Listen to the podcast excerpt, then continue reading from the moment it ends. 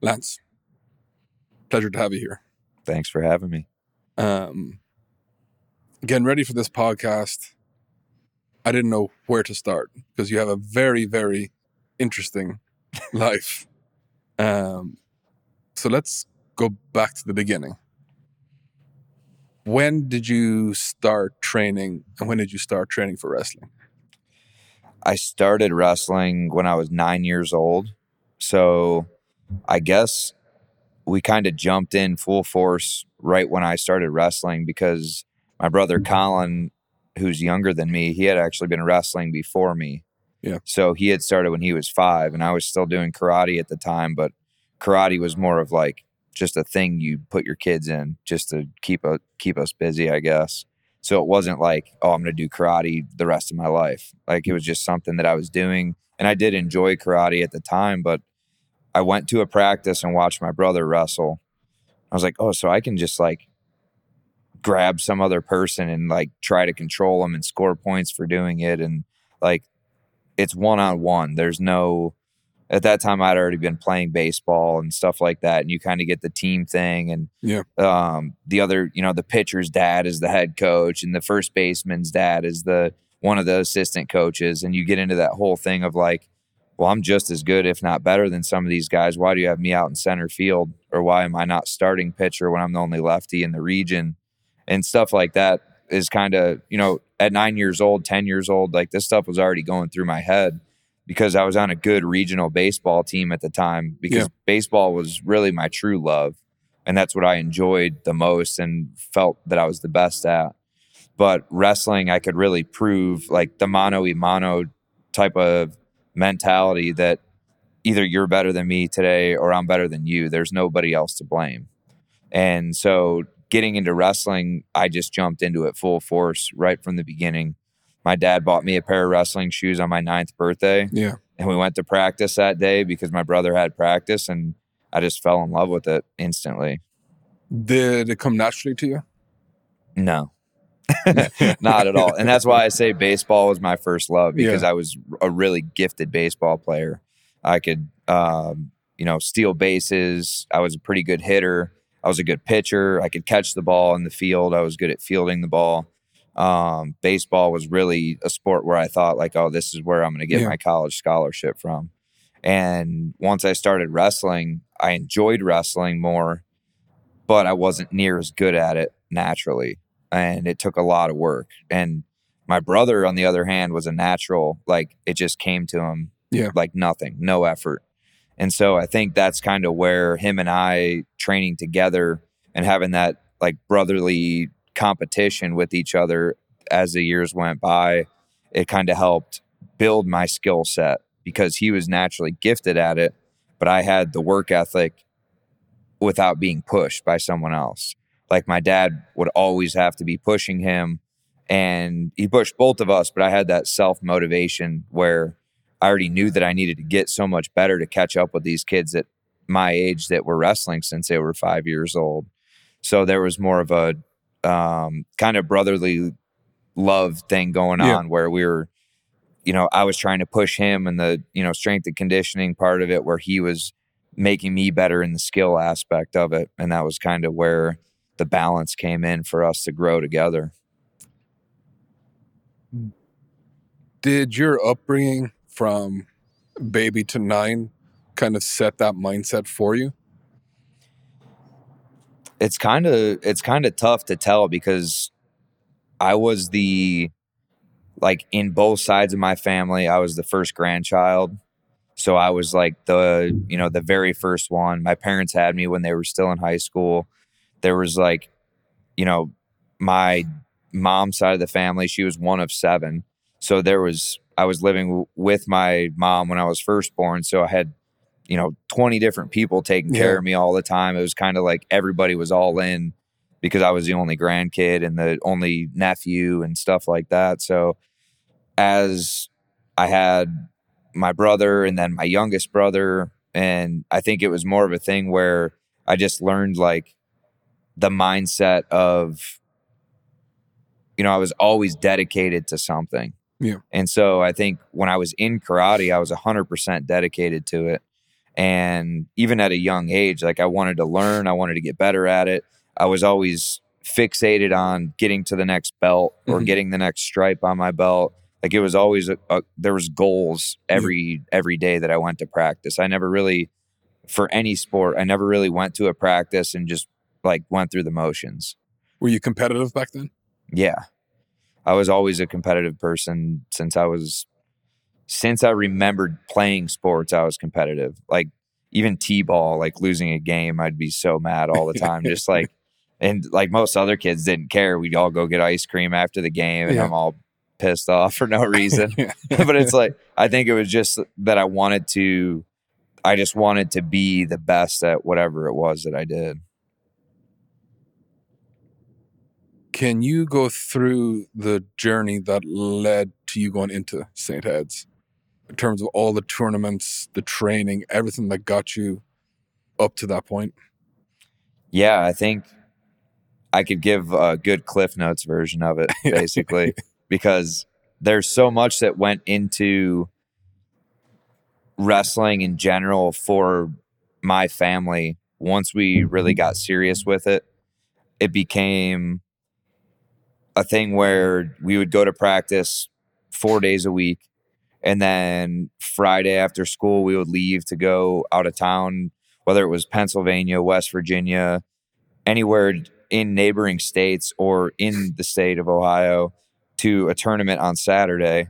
You would weigh in, wrestle, then we'd go stay in a hotel somewhere, maybe in a different state that night, and wrestle another tournament the next day.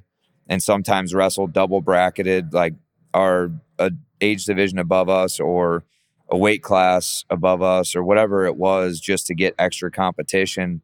And it was always just about getting matches and getting experience. And so the years of like nine to 11 or nine to 12 were all about just getting as many matches and experience as possible. And at that time, we started going to national tournaments. Like as a kid, there was a Trinity Award where if you won uh, a kickoff tournament in the fall and then Tulsa Nationals in January, then Reno Worlds in the spring, you won the Trinity Award, which is winning all three of those. And that was like our main goal Mhm. once we started competing nationally. And so my brother was a six time Trinity Award winner. Damn. And I had Yeah. only won it one time in that entire period that it, I competed, but it was, I felt like that was the, that was partly motivation because I was still getting better and trying to catch up with these other kids that I was wrestling against and basically trying to make bigger strides between years to make up for that lost time that I didn't wrestle.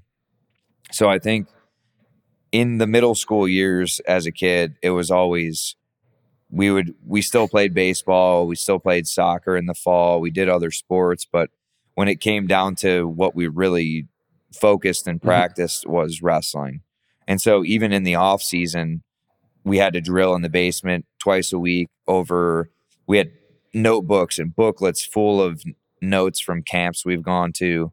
Um, we used to go to Ken Chertow's camp, Jeff Jordan's camp, um, just coaches nearby in Yeah. Northeast Ohio because that was like the hotbed of wrestling. So we had uh, Jeff Leonard and um, Eric Burnett, who was still coaching up at Elyria and, you know, giving back to the community up there. I mean, we had so many good coaches from a young age that would be involved in our lives out, outside from my dad because my dad he would watch everything that happened at camps and basically take notes on everything that so we had it when we would go home we could drill um, you know for months and even years. Like we'd go back through the booklet and there's moves that you could remember from you know 96 that you could go back through and drill. And we would that was the main thing was just drilling and putting time in outside of training. Because there's a lot of kids that I even talk to nowadays that um, even at the high school and collegiate level where the the extra work they know this because many people have told them the extra work is what gets you to the next level but actually doing the extra work and being consistent with it is the only thing that's going to really get you there and it's just another piece of the puzzle that kind of adds to things and that was something my dad kind of knew of back then when we were growing up and we were going to all these camps. It's like you can go to a camp and you can learn all these things, but you're going to forget it a month after that if you're not implementing it into some sort of drilling techniques or Yeah. in your practices. So a lot of the a lot of the note taking and even videos like he had the little camcorders back then and we would film techniques at the camps and um, just to remember that type of stuff for when we'd come home to be able to drill it together and Colin my middle brother he was around my same size we were probably only you know five or maybe 10 pounds at the most different. So even though he was a few years younger than me we would be able to drill in the basement together all the time. And that was the extra work that we really needed to get better through those fifth grade sixth grade seventh grade eighth grade. You get to a point where you can be the best in the nation as a kid but you still that's not your end goal. Mhm. the end goal for the next level was to be a four-time state champ. So our our eyes were always set on preparing for high school. And that was kind of my dad's mindset too was all these matches aren't just to show look at us we're really good wrestlers in middle school. Because at the end of the day that doesn't matter in the grand scheme of things. It's preparing yourself for the next level. And that's the same with high school is you you have goals to be either a state champ or a, a few times state champ or whatever it is but that those goals only help prepare you for the next level which would be college for Mhm. most people that are trying to wrestle for a scholarship and so i think our our main years fifth through eighth grade were preparing for us to go to st ed's and do well there because the lineup at st ed's just to make the lineup for a lot of people is just a goal for them we had five teams. It was you know you had your gold team which was your actual varsity team then your green team that wrestled varsity at all the other tournaments but they didn't go to the state tournament because they weren't the starter. And then you had your freshman team which was just the freshmen who couldn't make the other teams. Then you had um, a senior team was was all the seniors who didn't start they would they had like their own i mean we had like 60 people in the wrestling room maybe more. Yeah. and so the the mindset at st ed's was excellence and tradition and and we knew that from a young age because we would you know starting in fourth or fifth grade we started to go watch the high school state tournament.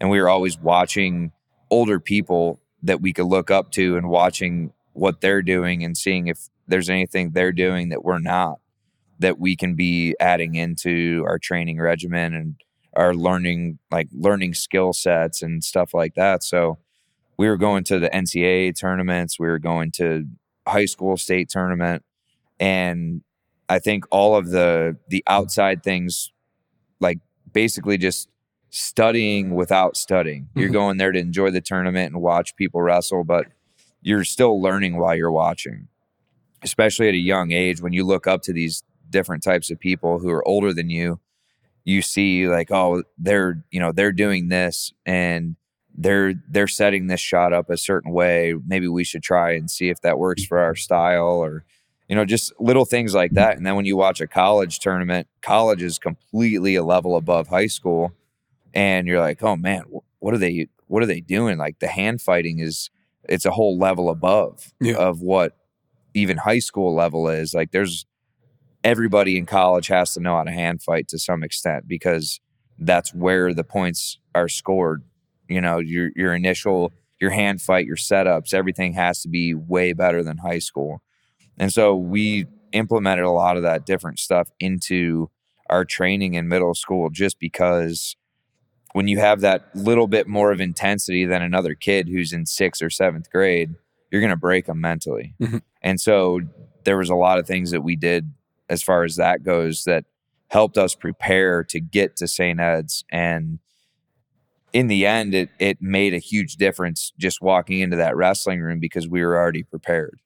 And there's a lot of kids that go from middle school to high school and they're like, "Oh man, this is a lot different.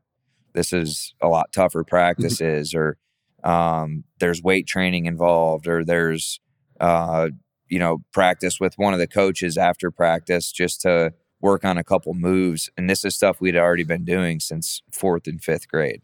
My dad would have people come from if there was really good wrestlers around our weight class or our age group and my dad would talk to their parents and they would talk to my dad and we would set up they called them crazy dads weekends they would fly into town and stay at our house Mhm. and we would go practice at one of the local schools and it was basically a camp during the season for a weekend where you'd get better wrestling than you'd get at any tournament because it's all the best kids that we could bring in the area so there were there was a lot of that that went on um, for years and that was more preparation than a lot of people could probably even fathom at that time of wrestling How did your dad figure all this out? How did he come up with the plan? Did he have a wrestling background himself? Like, what did he do?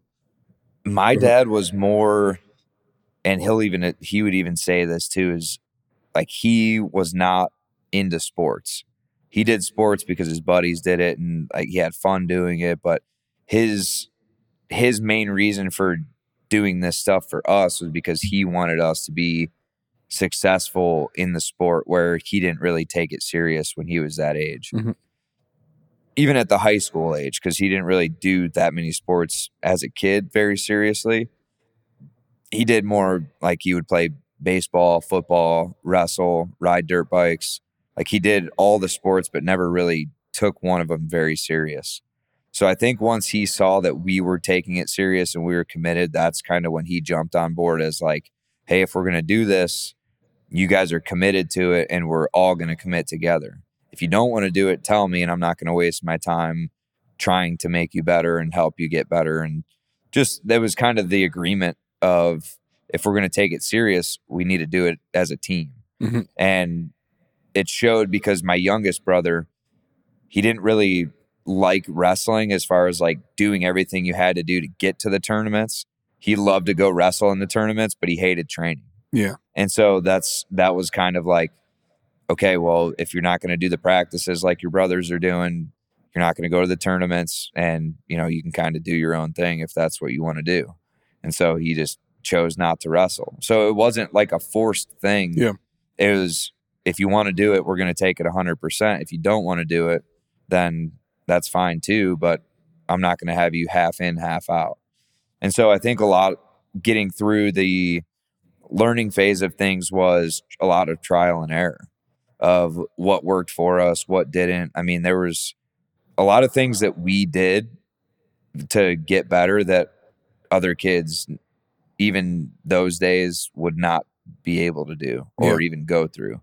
And we see that a lot even nowadays where people will ask my dad what he did with us and they'll try it on their kids and it's just not you have to have the mentality as your kid has to have that mentality to even want to go through the just the intensity of things. Mm-hmm.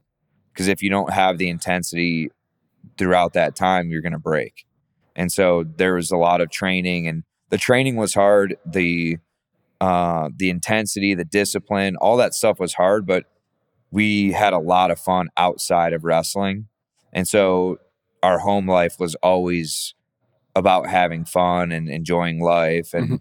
you know playing other sports out outside of wrestling season and riding dirt bikes and go-karts and just having fun outside of the sport. It's not always just wrestling wrestling wrestling.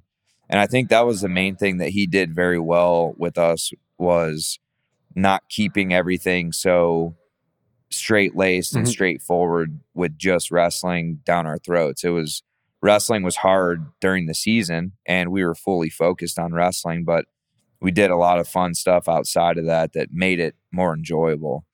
And i think that goes with everything with the trial and error aspect of it too was there was limits to okay well this week we're not you know we're not feeling too hot. We're not going to go to those tournaments on the weekend. Uh we'll just you know stay home or you know go to the rec and play at the pool or do something something like that just to take a weekend off Mhm. and kind of let you rest. You, you're still doing your workouts during the week but we'll take the weekend off of travel and and just kind of play it by ear basically but he was for some reason he kind of he knew how to push us but not push us overboard to where we were burned out and i think that was and I don't really know how. I, I think Yeah. it was kind of a thing where he just kind of he knew our mannerisms and he knew the way that we always trained. So if something was off, then that meant that it may be time to pull back for a little while or, you know, not push as hard or give us the night off of doing uh, our extra stuff, whether it was doing the stairs or the treadmill or the bike or just anything like that. And if it was even just one night that we took off of that stuff, you'd see it the next day. Yeah. Just in the morale in general. So I think it was it was a lot of pushing and pulling, just trying to figure out of what's the what can they handle and not about always having it at the limit of what we can handle, but always kind of testing our limits and then being able to pull back and okay, we're going to take a few weeks off now of tournaments, but we're still going to drill, we're still going to go to practice and um, you know, to prepare for the next big tournament that was coming up in the spring or whatever. And he was really good about doing that and that was a lot of it was that he knew that we were pushing ourselves when we were there in the room and when we were in any training, but he knew that there needed to be time off. Mhm. And so that was just kind of, you know, that it's, it's very unique because aside from other kids not really wanting or being able to do that at that age, they'd rather go play with their friends or, you know, so and so is having a birthday party this weekend and we're at a wrestling tournament or whatever it is, it, it kind of showed that we were that we were disciplined with it and we were all in with the sport and we knew that it had bigger meaning than just that weekend Yeah. tournament. And it's hard to think like that as a kid. No matter how serious you are in a sport, it's it's hard to think that way when you're still a kid and you still want to have fun, but I think that's why he did such a good job outside of the season of letting us do other things and have fun and go on trips with friends and it just the balance of it. Mhm. I think a lot of parents forget the balance of there's still a life to be lived and still have fun and you're actually going to enjoy your sport a lot more when you've had that decompression time as well. So I I think there's a lot of uh a lot to be said for that and he just knew how to do that very well with us. It seemed that he mastered wanting success for you as or your family, you and your brother as individuals, rather than being a parent who wants the success more themselves. Mm-hmm. you see that a lot where parents are way more involved than their kids are but um, he really set you up at a high level of professionalism at such a young age and was able to deliver it in such a, a palatable manner that you guys basically had a team Yeah. like it wasn't just your dad it was a coach you guys had your own feedback system everything at such a young age and this was before there was anything Mm-hmm. like a lot of this stuff today is very hard to implement, but you're doing this back a long time ago when this was unheard of. Yeah. Um, when did you get introduced to physical training? Well, we were introduced to just push-ups. We started doing push-ups every morning. We would do 30 push-ups in my parents' bedroom Yeah, when we got up. And that was like our thing just to do together. Like this was when my dad could do 30 push-ups. And he was like, "All right, we're doing our push-ups today." So we would all do 30 push-ups. yeah, and with my dad it was all about form it wasn't about putting a ton of like like oh i can do a hundred but i'm bouncing my chest off the ground or i'm not going all the way down. Like everything was about form with every with pull-ups if your chin didn't go above it didn't count. Yeah, with push-ups if you didn't go down all the way and all the way up it didn't count. There was no like half reps even with dips because everything was body weight when we first started but it all started with push-ups in their bedroom uh, in the morning before we started our day and it got to a point where he bought this like it was like one of those stands and it had the pull-up rack on one side the dip coming off the other side and then the push-up like yeah. handles on the other side and that was how we started like that was what we started we'd start with pull-ups push-ups and sit-ups and we would do sets of that and that was our like as kids that was our workouts and it got to a point where we were doing so many reps that you couldn't get through a workout in time like you'd be down there for hours if you really did all the reps that we could do. So we would add ankle weights uh, to make the pull ups harder. And then with the push ups, I mean, we were at 10 sets of 250 push ups at one time before we started moving on to weight training. Yeah. But uh, like sit ups and, and dips and stuff like that, it was always, we would just add a tiny bit, like whether it was a, the vest, the weight vest, Mhm. or if it was ankle vest, ankle weights, it was kind of like everything was body weight because he didn't want to overstress our our body. As as kids you're growing. Yeah. so it was still kind of a concept of your kids shouldn't lift weights during that time. Like in the 90s it was kind of like if you if you lift weights you're going to stunt your growth and my mom's 4'11 so we're all like laughing like dude we're not going to be tall anyway so what's the difference? So it was it was kind of a thing where i was probably 12 or 13 years old before we even started touching any weights because we knew other wrestlers who were weight training at that time but it was it was a thing where my dad he one, one he didn't want us to have injuries. Yeah. so all the body weight stuff was we still still felt stronger than everybody we wrestled and we were only doing body weight training um and i think that that started like we we started with that one machine thing and it turned into a whole basement full of weights and dumbbells and um like preacher curl bench and everything you can think of down there like old school lifting style with one section of mat space so we could still get our drilling in and airdyne bike and treadmill. Like we had we got to a point where it was basically a fully functional gym down there and that's where we did all of our workouts. That's where we did all of our outside training with just of our drills. Um and i think it i think it was a, a thing of where we were able to do all this stuff because at that time as well if you were under 13 you couldn't even go into like a bally total fitness or something like that. Like they wouldn't even let you in with your parents. Mhm. so we couldn't even go to a like nowadays you can take your kids into the gym as long as you sign a waiver or whatever but back then it was like we had to have whatever we needed in the basement. And so it kind of started that way but it was it used to be the on the carpet push-ups and and it turned into push-ups pull-ups sit-ups and then it turned into adding a little bit of weight to that and then turned into doing actual strength training with you know bench and incline bench and we did a lot of dumbbells rather than bar and i think his main thing was the stability Yeah.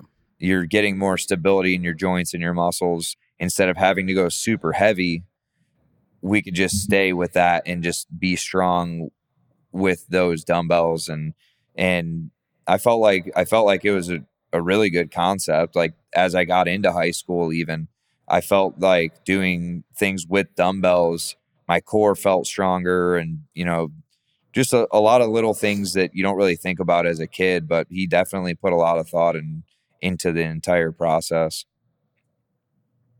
How much did that stand to you when you entered the St. Ed's program? the crazy thing is is St. Ed's is built on winning. And for decades, like before we even went there, it was a number one, number two team in the country. Can you can you uh, explain for anyone who doesn't know like what St. Ed's is in relationship to wrestling in America?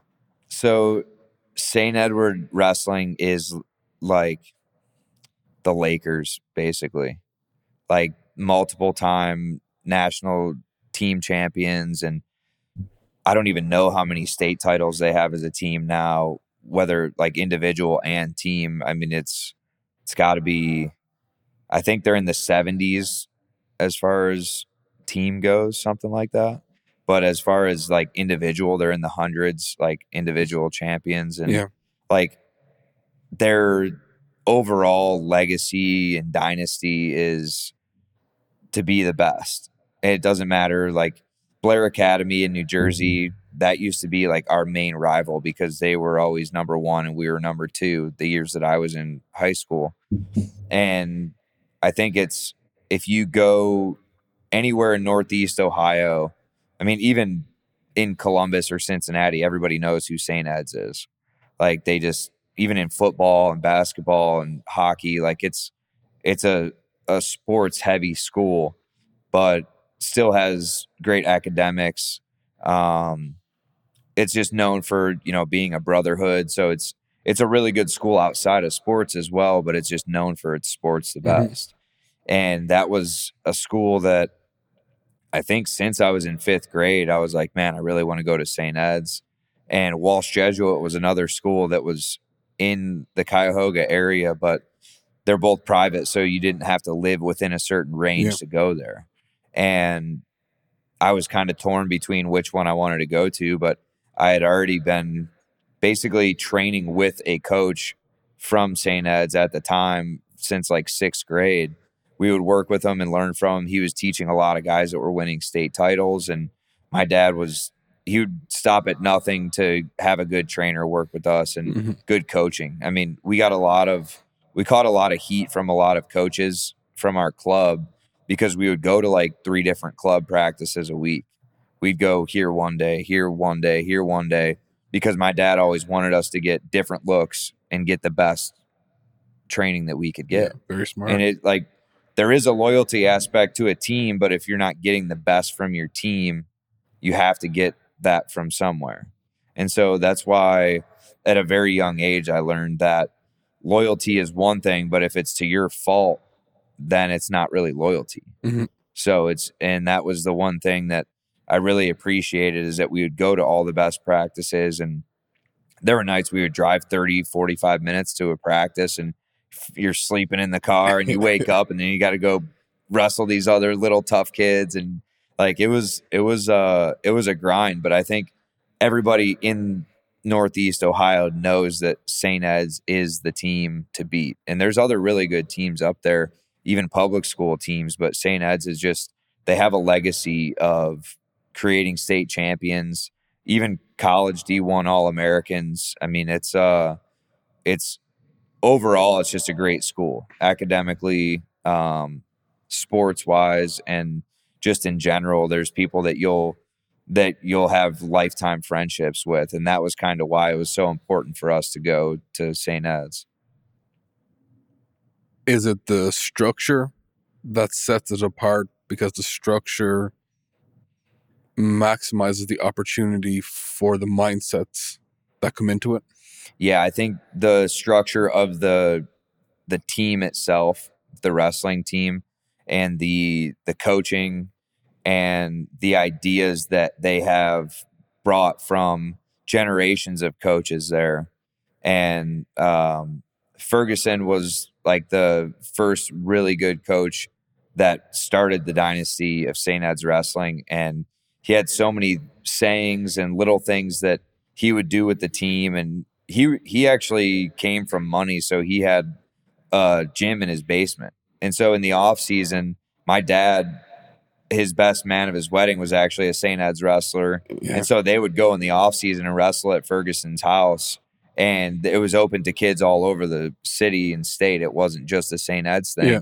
and so that's kind of where the mentality of like bringing the best guys together to train and get better came from was Ferguson because even though he coached at St. Ed's, he wanted everybody to get better together as in general for Ohio. So I think that that type of structure and mindset really brought St. Ed's to the cream of the crop, I guess you could say. What was it like to compete for St. Ed's? I guess for people that don't know what St. Ed's is, you could compare it to like Iowa wrestling. Mhm. Like when you put that singlet on, you know everybody wants you to lose, but you also know the guy across from you is afraid to wrestle you just because of that singlet. And so it was like you always had to prove that you were the team to beat. Like you had to go out there and show like this is why we're St. Ed's. And I think that was really cool. That was something that I always enjoyed was putting on the black and gold singlet and like we had different singlets for different rounds of tournaments mm-hmm. too. So the black and gold singlet was always our final singlet. So once you put that on, like you feel invincible. Like that was always the thought. Like, all right, I got my like it was like a Superman costume. Yeah. You would put that singlet on and you were just like like you just felt like you could perform your best. And I think that was just something that watching from a young age, you watch all these other high school guys while you're in middle school, they have the black and gold singlet on in the state finals. You're like, oh man, I can't wait to wear that one day. So I feel like it's kind of like the Iowa or Penn State now or Oklahoma State. Like, oh man, these little kids all want to wear that singlet one day and be in the finals. I think that's kind of where it first stemmed from was was that because you see all these guys winning and they're wearing that and you're like that's what I want to do. And that was that's kind of like and then there were kids younger than me. There's kids that are at Ohio State now that were watching me do that in high Yeah. school. And it's like, oh, I want to wear that singlet. So it, it's pretty cool because it is part of a like a big legacy just to to put that singlet on and represent St. Ed's. Who was your wrestling coach? Um, John Heffernan was the assistant coach Mhm. at the time, and Greg Urbas was the the head coach. Head coach. What are some of the biggest takeaways you took from them?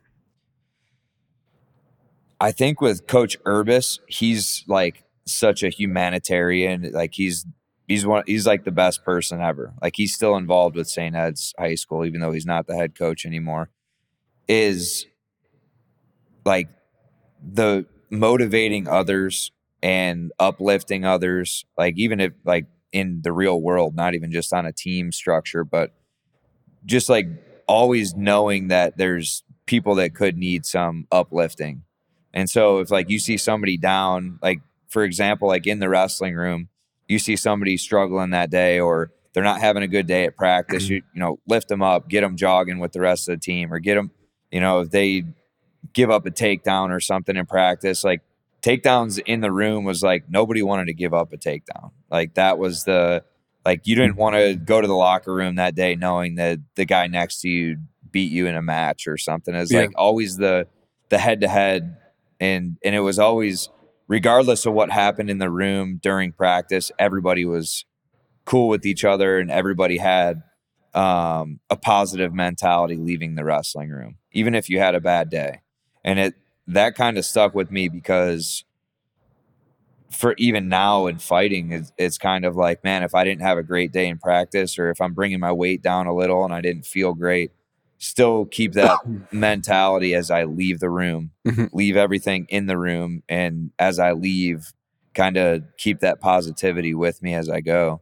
And I think that's one of the biggest things. He was always big on being positive and and having that you could still have that killer mindset, but not not to a fault. Like Mhm. keep that killer mindset, but also still be humble and and still be positive and you know basically treating others how you want to be treated in a way even though you're a killer on the mat doesn't mean you have to act that way outside. And he kind of helped instill that in a lot of people who were struggling with that you know they would win a state title and then think their shit don't stink and then they're getting beat up in the room the next monday again. It's like Yeah. it's it's a humbling experience. So don't don't think that you're above anybody else just because you're really good at doing one thing. And then the assistant coach was Coach uh heffernan, Heffernan. yeah What was he like? He's a, a pretty accomplished person, right? Yeah, he was. Um, I would say the biggest thing.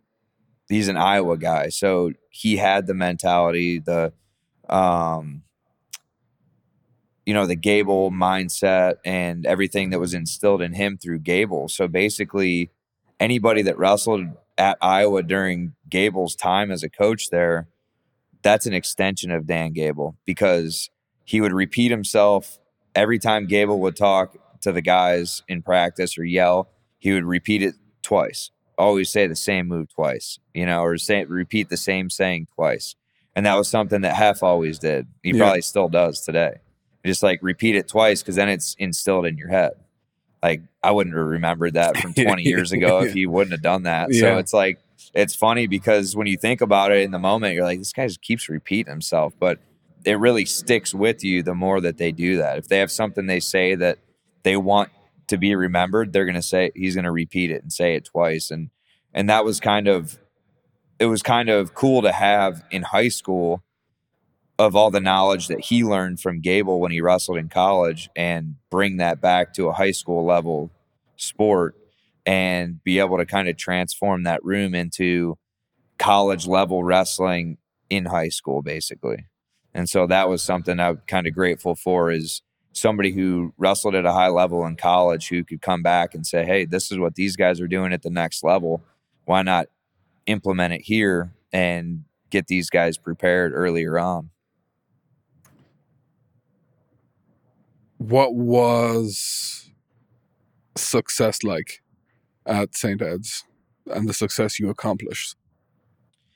I think at St. Ed's, success was expected just because like that's why you go there, right? Mhm. You're you're expecting yourself to do exactly what the people before you have done.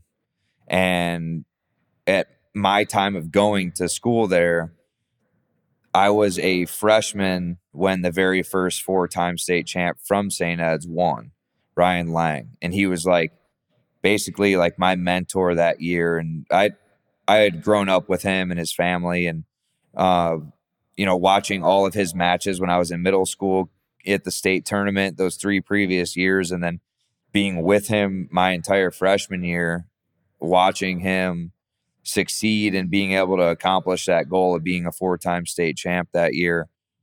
It was really cool to see, but it was also like it solidified in my head like that's what I want. Mhm. Like winning a, a state title as a freshman was really cool.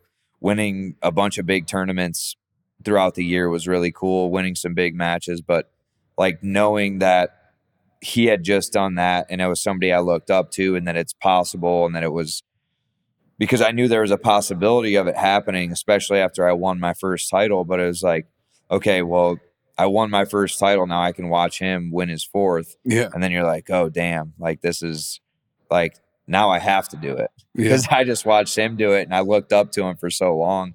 I'm like, I have to do it. I've already won one. I can't lose any now. I just got to keep going. So success was always, it was always expected, but it was never really talked about just because Yeah. everybody that went there knew like you're supposed to win. Like you're, you're, you signed up for this. It's a private school. It's not like it's public and you just live in the area Yeah. like you signed up for this you came here somebody from your family probably came here in the past um and that's what we that's what we trained for and that's what we prepared for all the hours that we put in in the basement growing up and all the tournaments you know raising money walking door to door trying to raise money for national tournaments just for flights and hotels like that's why we did it to get ourselves to this point. and so success was I expected it out of myself. I didn't expect anything less than the best outcome, but there anything can happen. So it was kind of a lot of people were there was a lot of people that I watched that should have been state champs or should have done really well that didn't just because they just let it get in their head too much instead of just trusting the work they put in and trusting the time they put in and there's a lot of um, I think there's a lot of ways you can look at it, taking it from a school like that where it's expected. Maybe, you know, I had a friend who whose brother was a couple times state champ, ended up being a national champion from Michigan. And um, you know, you could see he wanted to be so good. He he was good. He put a ton of work in. It was just sometimes mentally it, it just wasn't clicking. And you see that a lot though. Like that that's why there's a lot of pressure that comes with that when you start really thinking about it is like, man, I'm supposed to be here, but now I have to do it because I've Yeah. already come this far. so that's uh, with with the success of the school. There's a lot of people who t- think like that and take that into account. I think it kind of hinders them a little bit. What was it like competing in your last tournament for St. Ed's? Hmm. That's pretty crazy to think about now. Yeah. because I was just at the state tournament last weekend watching these kids. Um, I would say that it's bittersweet because you know there's still a job to do, but you know you're like, man, I won't get to do this again. Like win or lose, like this is my Yeah. last shot to do it, and I've already won three titles, but the fourth one is just I think it's just bittersweet because you know you're done after that. So, and my brother was a freshman at the time, going for his first. Um, I don't know. I would say that it was uh, a better word for bittersweet would probably be like relieving just because I knew that like we trained so many years and put so much in to get that and it was more than just me. Yeah. It was like um my team, my family, my brother, um shit, grandparents, like everybody that put any ounce of effort into you. You're Yeah. like, oh shit, I can't fuck this up. so it, that was like, it was probably like relieving after I won because I was like, oh my God, like it was cool. I could kind of relax for a second. And I knew that there was a lot on the horizon after like going to college and starting the next Yeah. set of things. But in that moment, I could like just take a deep breath and be like, okay, we, we did what that was our goal from being kids. Like we got through that point, already had our full ride scholarship, and my brother had already won his first, so I wasn't like nervous about Yeah. him winning. So he, because he was a weight, a couple weights below me, so I was like, all right, well, now I, I just have to get it done, and then we can enjoy our time. But I would say it was relieving, relieving and bittersweet because it was over. We'll uh, touch upon it as we continue this, but from everything you've accomplished and done, how does that compare to the relieving feeling of that fourth? Um, Dang, that's tough. Because it's so different. I would say like being a four time All American in college is a it's a good accomplishment, Mhm. but it's like not winning a national title. You're like, man, it, would you want to give up four All American statuses for one title? Yeah. Probably not, but some days I would be like, oh, maybe. because like I was so being so close and not getting it uh, my senior year.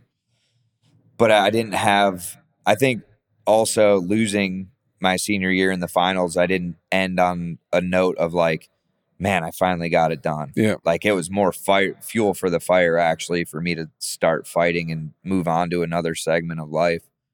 Where in high school, I was able to kind of close that out and be like, this is exactly what we that was our goals. This is what we did, wanted to do, and that's what we did, and did it pass with flying colors. You know, had Yeah. some great matches, set some good records. Um, I I don't think.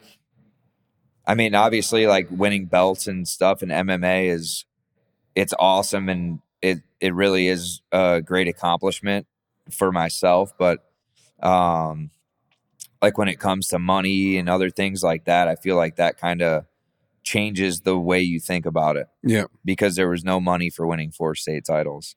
It was just all the effort you put in, whether or not you can make it count when it mattered. So I think that was like that's something when you think about it, you're like, man, that's it's crazy to be a kid and have all these goals and be able to accomplish them with such discipline and and be able to like our whole family be able to go through that and Yeah. and do that together because fighting is a lot different. Fighting's like you're on your own. well, it's complicated. Yeah. It seems so pure. The fact that you had this setting of which your dad created a this ecosystem of okay, here's the goal, here's the objectives. hmm you're all part of this team. You're giving back feedback, and then you're there. You're at this tournament. you're like, and you can even see you like going, "Oh crap!" Like this Yeah. is even now. It's still a huge deal. Yeah. Um, and you enjoyed it along the way. Mm-hmm. Like you got to have live a life you didn't. Um, as I talked to you before, like pinned hmm Like, that documentary like opened my eyes to this day. And you're like, there's so much. There's two different ways to approach this Yeah. and um how did that come about like uh, who who had the idea of because it was released in what 2011 I believe so. um, but it It it might just have been a little. It might have been when I was still in college. Actually, I can't remember. but um it's a really good insight we'll put a link to it Mhm. just into that whole ecosystem but how did your dad feel when you won like how was like he, he had I think he was even more relieved than me because, like, he would get. He still gets like this with my fights. Like, he gets more stressed out than we would. Because when you think of like somebody you love or care about, like even with some of my teammates that fight now, it's like there's nothing you can do in there except hope that they win. Yeah. And so coming from his side of things where he doesn't know like how we're feeling inside or like if we're feeling our best or if we're ready to go out and you know just attack or if we're going to you know sit back and kind of wait or like he like that was always his like he was so intense all the time when we wrestled because he only wanted the best for us so it would make him so nervous he'd be a wreck he'd be Yeah. all sweaty and just like beet red like it's like you would see him after matches and he'd be like exhausted because of the up and down adrenaline of the entire tournament Yeah. so I think for him, it was really relieving to get that with my brother's first title and my fourth title. Um, because like that was why we did all the work we did. And he sacrificed a lot of his professional career, just work wise, to take us all over the country and, and do the things that we were able to do to get to that point to accomplish that. So I think that that does it does a lot for him just to see us be able to accomplish goals that we had all set together. Even though they were my goals, he was 100% a part of it the whole Yeah. time. Before we go on to the transition to Ohio State, can we touch on what your dad did and the animals and the bears of how like that blew my mind of just seeing people wrestling bears. but growing up in that, did that um what was that like? What did that feel like? When I look at it now that I have my own kids, I'm like, dude, that's crazy. You can't believe you let your kids like go play with bears and like feed tigers and like clean bear poop out of cages. Like it just sounds insane now, but that was literally when I was born. I was still in like a carrier and I would travel to these different shows with my dad where they would have the wrestling bear or people would be able to get their pictures with the bear at state fairs and stuff like that. Like I don't really know how so he met so Sam was my brother's godfather and he met Sam just through a friend and like, oh, this guy's got a bear. And he's like, oh, cool.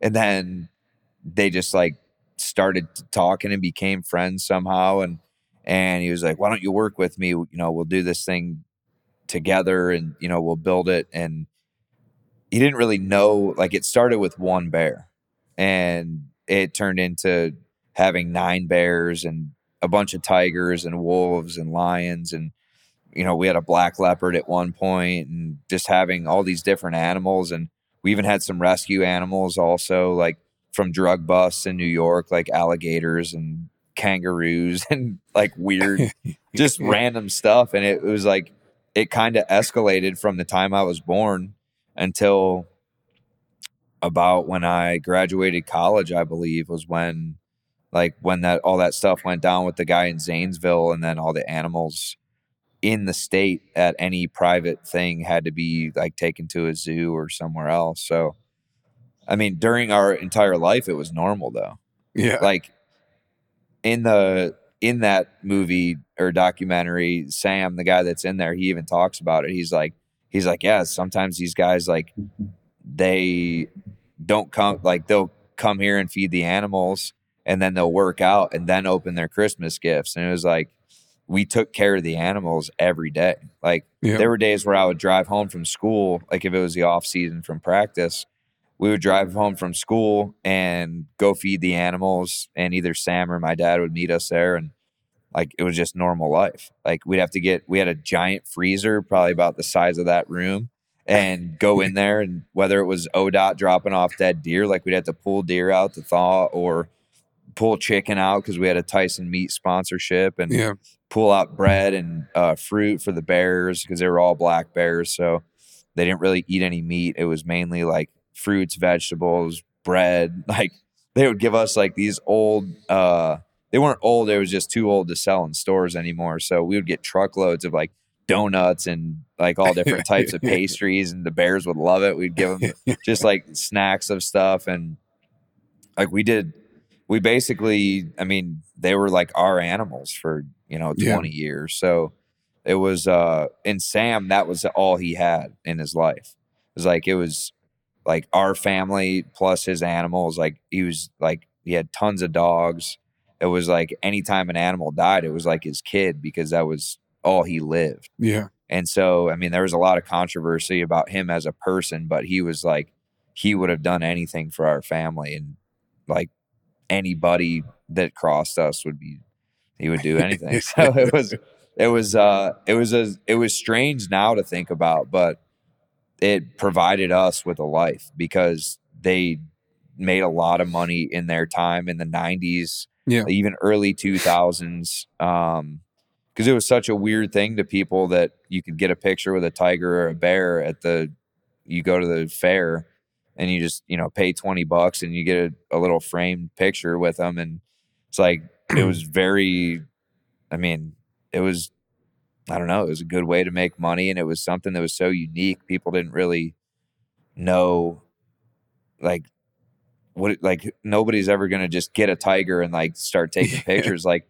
we my dad was really good at training the animals and he loves animals so it was like it was easy for him because he already loved animals so training animals and and like being there and going on shows like it was fun for him at first obviously anything over time becomes more of a job than Mhm. just fun but it was a family affair i mean we did we did it for shoot once i graduated and moved to columbus for ohio state that was kind of when I stopped like taking care of the animals with them as much. But it was um he lived probably 10 minutes from us. He had a 23 acre farm and we all had our own bears. Like like I had my bear was Apache and then like we had I mean we had nine bears. So each of us, like if we got a new cub, like, all right, well, this will be my bear. I'll name him this. They were all Indian names Yeah. like Indian um, tribe names. So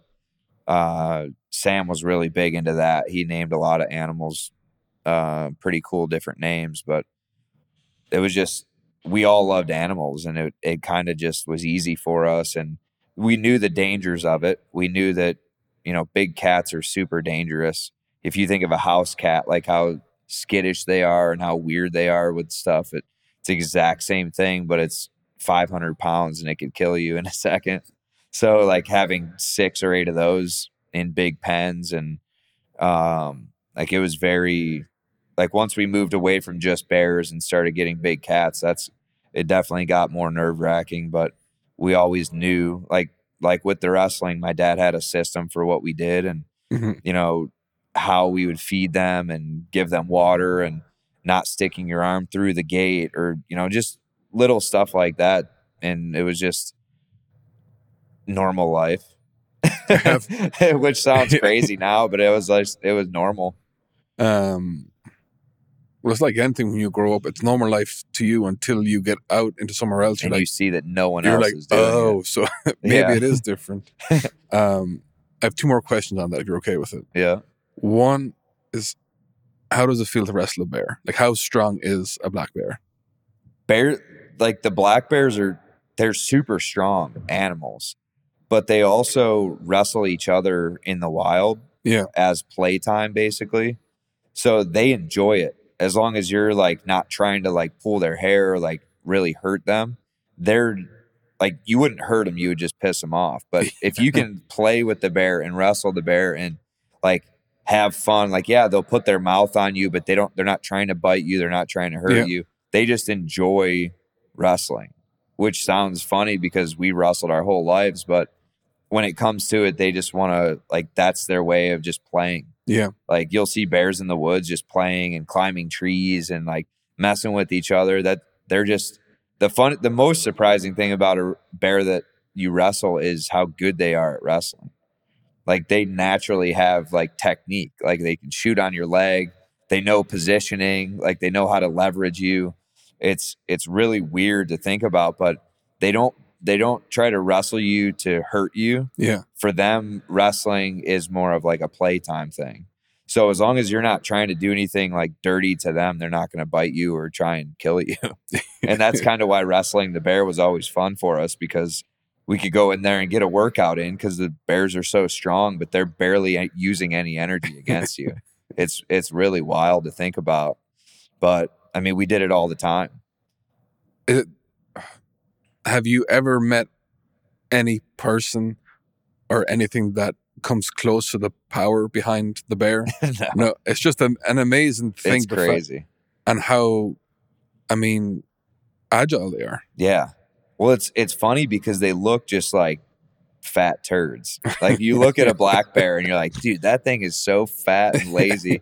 but the way that they can move and climb and run, like they're super athletic and they're super muscular. Like not it's not the fact that they're just strong, but Mhm. like when you grab a bear like on the shoulders or like you're like hand fighting or playing with it, you're like, dude, this thing is ridiculously strong and they're not even like that's just how they are. They're norm like they're just playing with you, but they could easily just slap the crap out of you, like with no effort.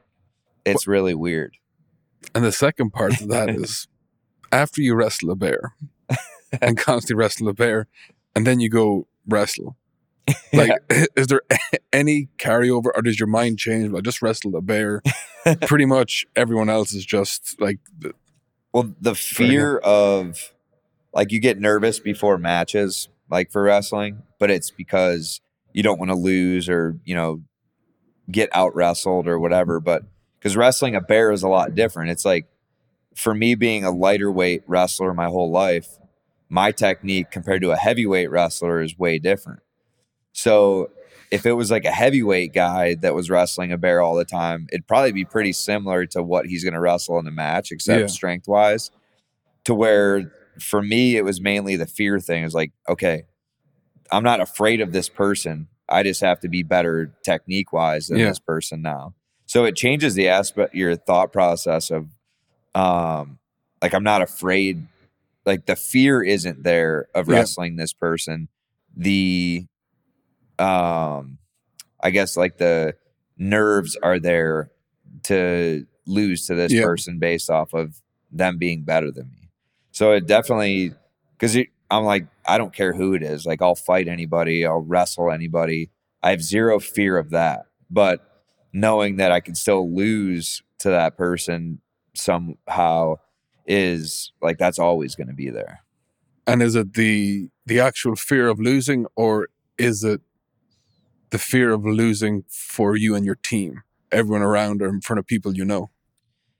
I think with fighting, it's the fear of losing for your whole team, your family, your kids, because now you're providing, you're financially providing. Yeah. Where with wrestling, even in college, I wasn't providing financially for anybody. It was mainly just being, this is for me and my team. Like if I lost a match and we lost the dual meet, then yeah, then I screwed the whole team over. But it's for fighting it's different because there's so many other things that go into it where you don't just focus on the winning and the losing you think about oh man if i lose then i only make this much instead of this much or i don't get a title shot off of this if unless i get a finish or there's just so many different things where in wrestling you win and you move on Mhm. like in a tournament you win you move forward it doesn't matter if you pin them tech fall close decision and overtime, it's still a win. And in fighting, it's definitely a lot more to that. So it, I think that that's the main difference is you have, I guess, way more responsibility when it becomes your career instead of something you just love to do. Jump back. You're finishing St. Ed's. Why Ohio State?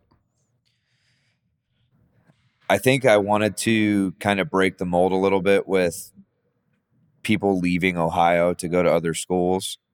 And Russ Hellickson was the head coach at the time, and they had a great coaching staff, and they actually had great teams throughout those years. But I think it was he was even vocal about not recruiting guys.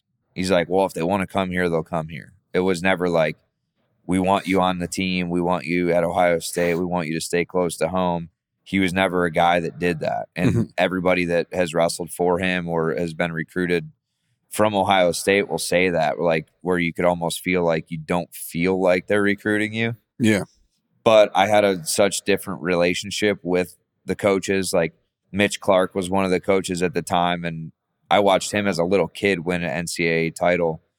Um, so I just knew who he was, and I looked up to him because he was a leg rider, and that was like my style of top riding and and wrestling. And he worked with us when we were kids too. My dad would have him come up, and he would train us for an hour and teach us things, and so we had kind of a relationship with him even before he was a coach at Ohio State.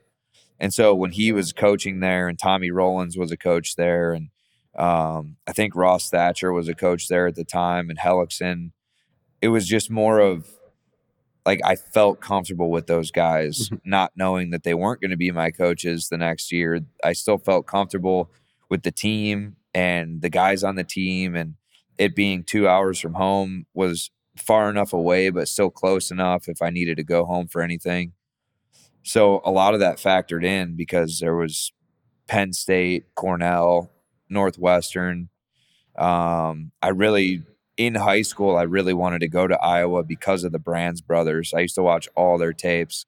I would sit in Coach Urbas's office. He had tapes of all these guys, like old, like in the '90s tapes. I would put them in, just watch certain matches, and Coach Heff would be like, "Watch this. This is the style that you're doing. Like you're attacking. You're heavy on the head. You're really intense with the forward pressure. Like this is what the Brands brothers were best at." And that was the style that I liked to implement and I wasn't great re- at wrestling on my feet, and I, but I was good enough to be intense enough and hand fight enough and athletic enough to not give up many takedowns to where I can make it a match against guys who are way better than me on the feet. And then on top and bottom, I felt like I excelled a lot more than other guys anyway. Mm-hmm. So I would watch a lot of their like footwork and hand fighting and their takedowns and attempts at shots and so I think that got to it got to a point where at the time I don't remember exactly who the coach was at Iowa at the time, but it was in a transition phase of where the brands, I think uh, Tom Brands was at uh, Virginia Tech, and I didn't want to go to Virginia Tech, and I I liked Iowa because of their history, and it was just like St. Ed's. if mm-hmm. you look at like the exact numbers of champions and history and legacy and who had coached there in the past and all the guys that were graduating that were staying there just to train for the Olympics and stuff. They always had so many good guys in the room. Iowa was like a no brainer, but I didn't really want to live in Iowa City because I, I trained out there with a kid named TJ Sebolt and I would stay there for like a month or so in eighth grade once in a while. And we would train at his house and we'd go to the Iowa room and get private lessons with some of the wrestlers there. And uh, it was just like, it wasn't for me. I was just like, I don't know if I could live here. Even though campus life is different from mm-hmm. just outside life, I felt like I meshed really well with the guys in Columbus at Ohio State. And there were so many other schools that I thought about going to, but then even Penn State, when I took a visit there, I just didn't feel at home. And I felt like Ohio State was like, this is home. This is something that I can I can succeed here and still enjoy my life. What was that first year like going from high school into college? Was it do you feel like a duck out of water or are you like, oh, I've been building up for this, I am ready? Well, I was really excited about it just because one, it's college. It's a giant campus, a lot of people, a lot of fun. Like I love to have fun. I love to go out. I love to meet new people. It was it was new because I'd already been like I've been through this structure my whole life and I knew how to discipline myself when I needed to, but I still like to have fun outside of mm-hmm. the seriousness of things that I needed to do. So the first semester of school, well, it was on quarter system back then, but we did we started training and we started wrestling and we started getting into the season because preseason was when you do the wrestle offs and and actually we stepped back to the summertime before I even went there. There's a huge coaching change all over the country. So there was a time where I could have chose to go to a different school in the summer after I graduated uh, St. Ed's because Hellickson was leaving and there was a new coach coming in and he was bringing probably a whole new staff. And I was like, oh, dang, this is changes everything. Cause then Mitch Clark wasn't going to be there anymore. And he was like the main reason why I wanted to go there because we meshed well together. And I was like, dang, well, I don't know where any of these coaches are going to go because there was like a 15 coach change. Like Sanderson went from Iowa State to Penn State, and then um, Tom Brands went to Iowa, and then I mean there was just coaching changes everywhere. So nobody yeah. knew. Like I didn't know where everyone was going, and it was the deadline to make a decision was before you knew where all the coaches were going. So I was like, screw it. I'm just gonna I'm gonna stay here and make the best of it. We have a good team here. Like Jay Jaggers was there on the team at the time, and he was only like a sophomore, so it was there was a lot of time left to have a couple good guys mm-hmm. still on the team. So that's when Tom Ryan comes in, and it was Tom, um, Lou Rosselli, who's at Oklahoma now, and uh, I think Tommy Rollins was the coach there for a year or two years before he moved on. But then uh, Joe Heskett, who was he was an Ohio guy, went to Walsh Jesuit. He was multiple time state champ, and he was a national champ for Iowa State, and he was training for the Olympics at that time. And he was actually one who had a huge impact on my college career. But as far as going into the first year of school, I was just expecting to redshirt. I didn't think I was going to train, get used to the college style of wrestling. I could compete with the guys in the room, but I was like, if I have a whole year of doing this and doing open tournaments and getting ready, then I could probably come in next year and and be a force without really trying to rush myself. And so I still did the wrestle off um, because he wanted everybody to do it, like two guys at each weight to wrestle off, because that's when they started doing the crowds for wrestle offs. Like, what's a wrestle off? Basically, you would wrestle another guy for the spot. Okay. So there's ten weight classes.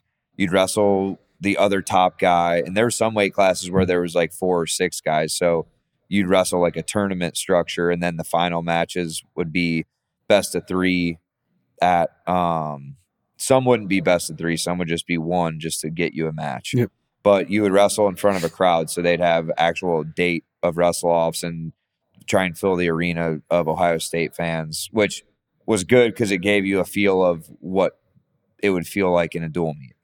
So I wrestled my my match and I was losing the match um, to one of my good friends. He was I planned on you know redshirting and he was going to wrestle, but they had us wrestle each other and um, I ended up winning and like shoot, I put him on his back in like the last 30 seconds of the match or something and ended up winning the match and I was losing and I was like I was like, oh, and he like all pissed. He stormed off, and he's like one of my good buddies, and he uh, like he helped me out a lot freshman year. He picked me up from the dorms on the way to practice all the time, and yeah. Like we were we were really close. And so it was like it was a weird thing because I'm like, well, I'm not wrestling anyway, so it doesn't matter. And it's like maybe he was just mad because I beat him in that match in front of people or something, but I was like, I'm not wrestling this year. Like, that's not going to be like, that's your spot. Don't worry about yeah. it. so we get closer to the season starting, and then Tom's like, I want you to start at 149, and then Jason's going to move up to 57, and um, Jaggers is going to go down to 41. And I was like, I was like, dude, this is crazy. Like, the whole lineup just got jumbled around, and it worked out really well, like long term, but it was one of those things where I was like, I wasn't expecting to wrestle. Like I was expecting to redshirt and improve. And so I was kind of thrown in, but I was like, screw it. Like I know that I can put the work in and get better just because, like I said before, there's levels. Like you can be a really good high school wrestler, but it's still so different from college that you have to tweak your style, even if it's just a little bit, to be able to succeed and win matches. Because in college, a guy who's not even very good that knows how to wrestle for the full seven minutes, he's going to be a lot tougher to beat than any high school guy. Yeah. And so that was my main thing. And I think I lost like 12 or 13 matches in the first half of the season. And then from January through NCAAs, I think I only lost another three.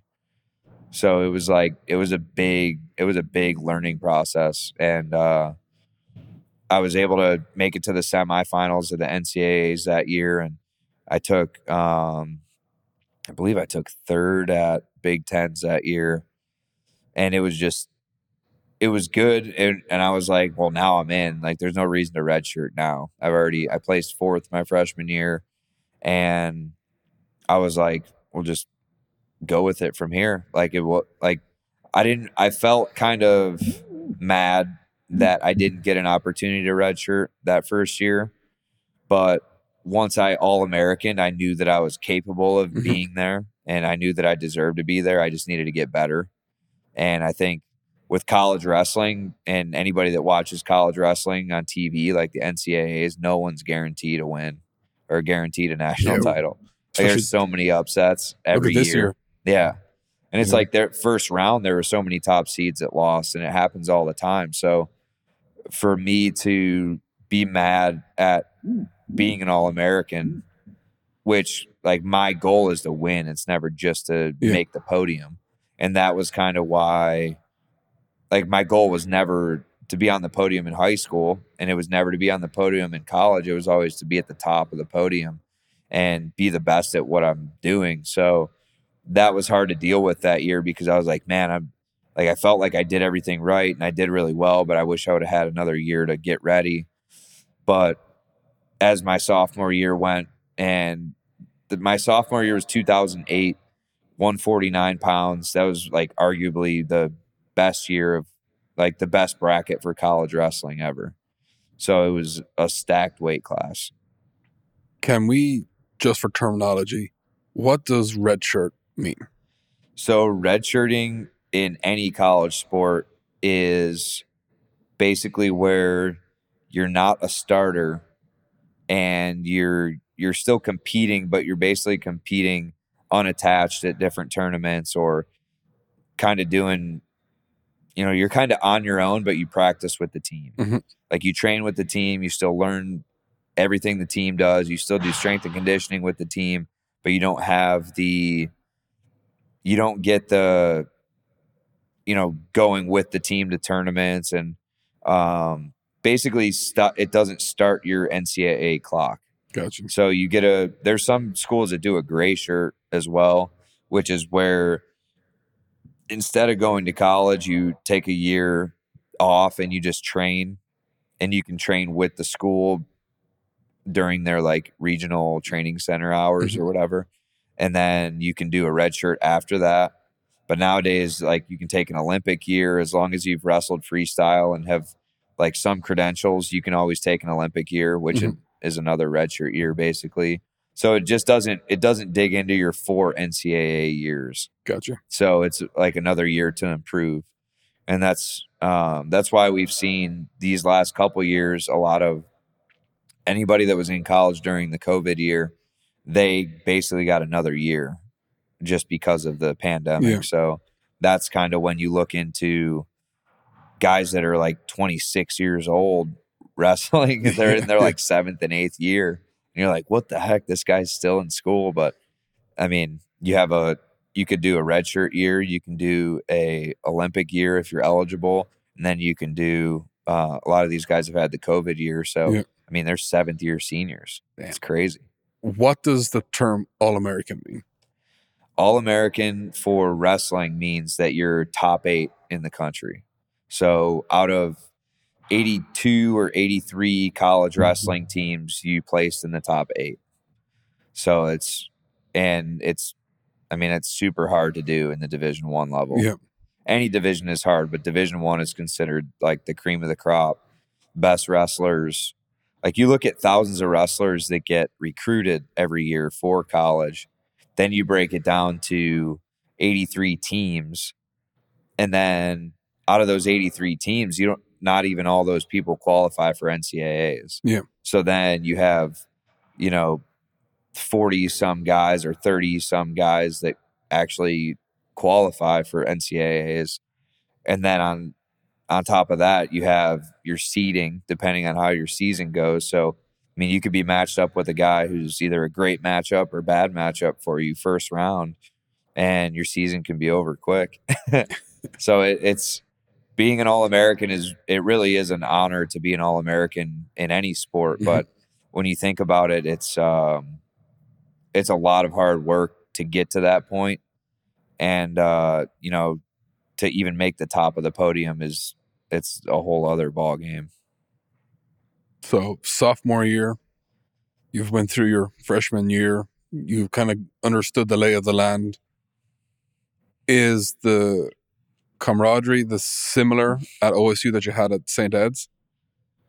I think it's similar, but Ohio State in general was in a rebuild basically, and Jaggers, Johnstone, myself, Mike Pucillo transferred with Tom Ryan from Hofstra, so we had um, him as well, and then JD Bergman. Like we had a team that wasn't really a rebuild team; it, it was a Yeah. rebuild together, though. And so my sophomore year, we ended up taking second as a team, and we did really well. I mean, I think that was uh, Jaggers won a national title that year. Pucillo won a national title that year, and um, I think Pucillo won that year. But then um, JD Bergman took second in the finals that year. I mean, we had a really good run. I was an All American that year, but I think when it came down to it, being like being on that team, like we created the lay of the land for what we wanted Ohio State to be. Mhm. Because up until that point, we had had a couple teams that have taken third as a team, and the I would say the structure of Ohio State wrestling just wasn't developed yet. And so that's what Tom was bringing to the table with, you know, being at Hofstra for 12 years and doing a really good job with their program at the time. And, um, you know, he coached Weidman and a couple of those other guys that were moved on to fighting. But Mhm. I think a lot of the, the way that our minds worked because Pucillo was a state champ, JD Bergman was a multi-time multi-time state champ. Um, Jaggers was a four-timer. Johnstone was a two-timer. I was a four-timer. Uh, guys that we recruited outside of us, the main core group, were uh, like Reece Humphrey. He was a, I believe he was a three or four-time state champ in Indiana. I mean, we had just so many state titles, so these we all knew how to win. Yeah. and that was the goal as a team. But you have to have everybody on board. It can't just be half the guys. And so we had to kind of phase out like the old school thinking with the other coach, like all their his recruits. Mhm. We they were either had to be on board or they had to be off the team. And that was kind of our freshman year was kind of that. Or my freshman year was like Yeah. fading out of the extras that, you know, just skimming the fat basically. How was the strength training evolution going from high school into the collegiate sector? Dang. Do you want me to be honest or no? Hundred a hundred percent. Um, well, to be completely honest about it, I felt like the way that I trained through high school was a better training plan as far as strength strength training and conditioning wise. All college wrestlers and all college coaches kind of know how to get you in shape. Um, as far as like peaking for the big one, that's a whole other ball game. Like that takes a lot of uh, a lot of college, a lot of colleges in general don't really have that down yet. Mhm. They send guys to nationals banged up and beat up and ready to go to spring break.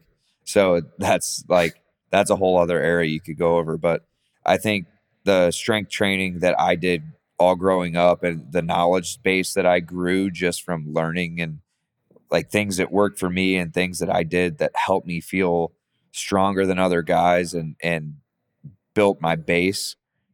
I think that a lot of it if I would have continued doing it all the time in college instead of doing like the school program and like trying to fit mine in on the other days. Mhm. I think if I would have stuck with my program that I was doing, I felt like I would have um, continued to to grow a little better or faster, maybe as far as strength went, or keeping strength during the season.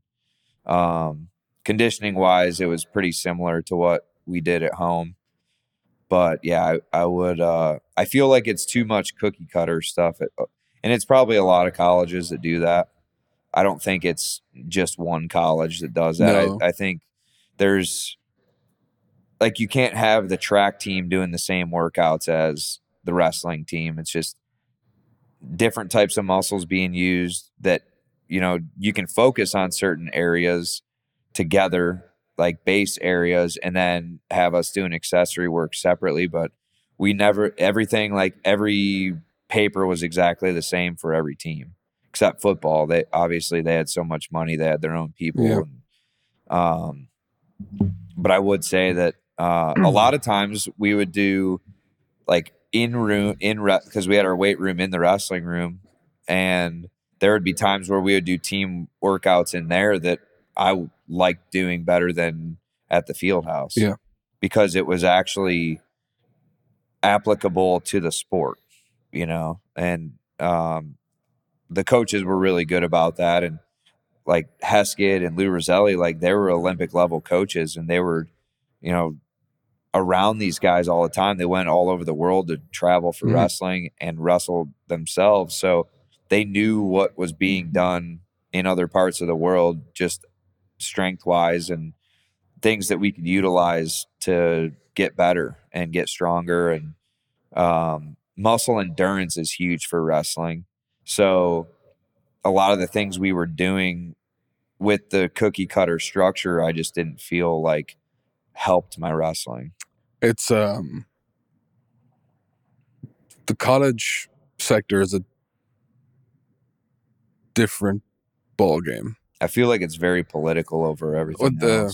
There is, and not to play devil's advocate to the strength coaches, but the the concept of individuality and doing a strength program for the athlete statistically is very hard because the resources, unless you have a lot of money allocated, Mhm. is not there, and to it's logistical a logistical issue of you have all the uh, uh, all these athletes, so many interns, so many people there. Mhm. Um, but I think statistically, everything you say be backed up. Most athletes, I'm not sure what it is in the last few years, haven't checked up.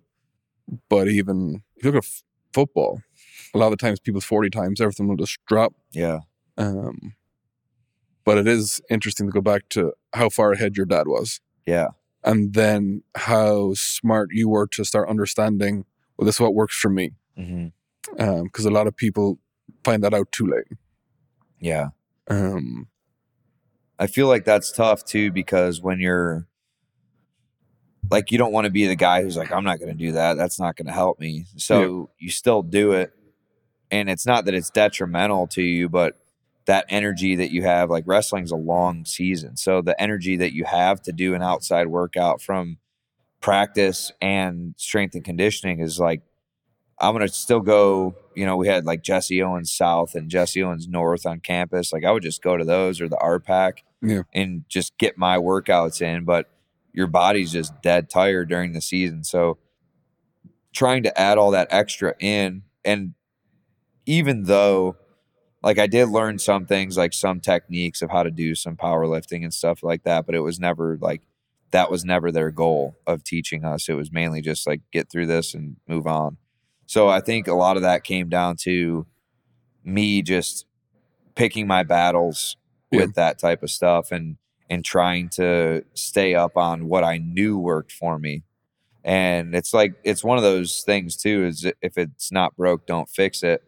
Just add to it yeah. and so it it definitely i mean i had a lot of talks with my dad while i was in college of like dude i hate these workouts they you know they don't even know what the hell they're doing and like it was uh, just us going back and forth about like what got you here what's going to work what what continues to work and you know don't stop what's working for you and just kind of finding the energy and the time to do that stuff outside of what we had to do with the school. Um, but yeah, I, I think, I mean, I would agree 100% that you'd probably not keep the same athleticism or strength to a certain extent by doing like the basic training through Yeah. there. It's um just to stay healthy is a hard Mhm. hard aspect in wrestling. Yeah. Um, so when was fighting the back of your head? When did that become like, hmm, was it in college or was it towards the end of your college career? I started watching fights in high school because I remember I went on a senior trip with a bunch of my buddies after our senior year, and we were we rented a lake house in uh, like Ocean City, Maryland. We were hanging out there, partying, having fun, and there was a fight on that weekend. And we ended up ordering the fight, and we were watching it, and then we all just started like picking fights in the living room there. And so it turned into like a drunken fight fest, basically, of like Yeah.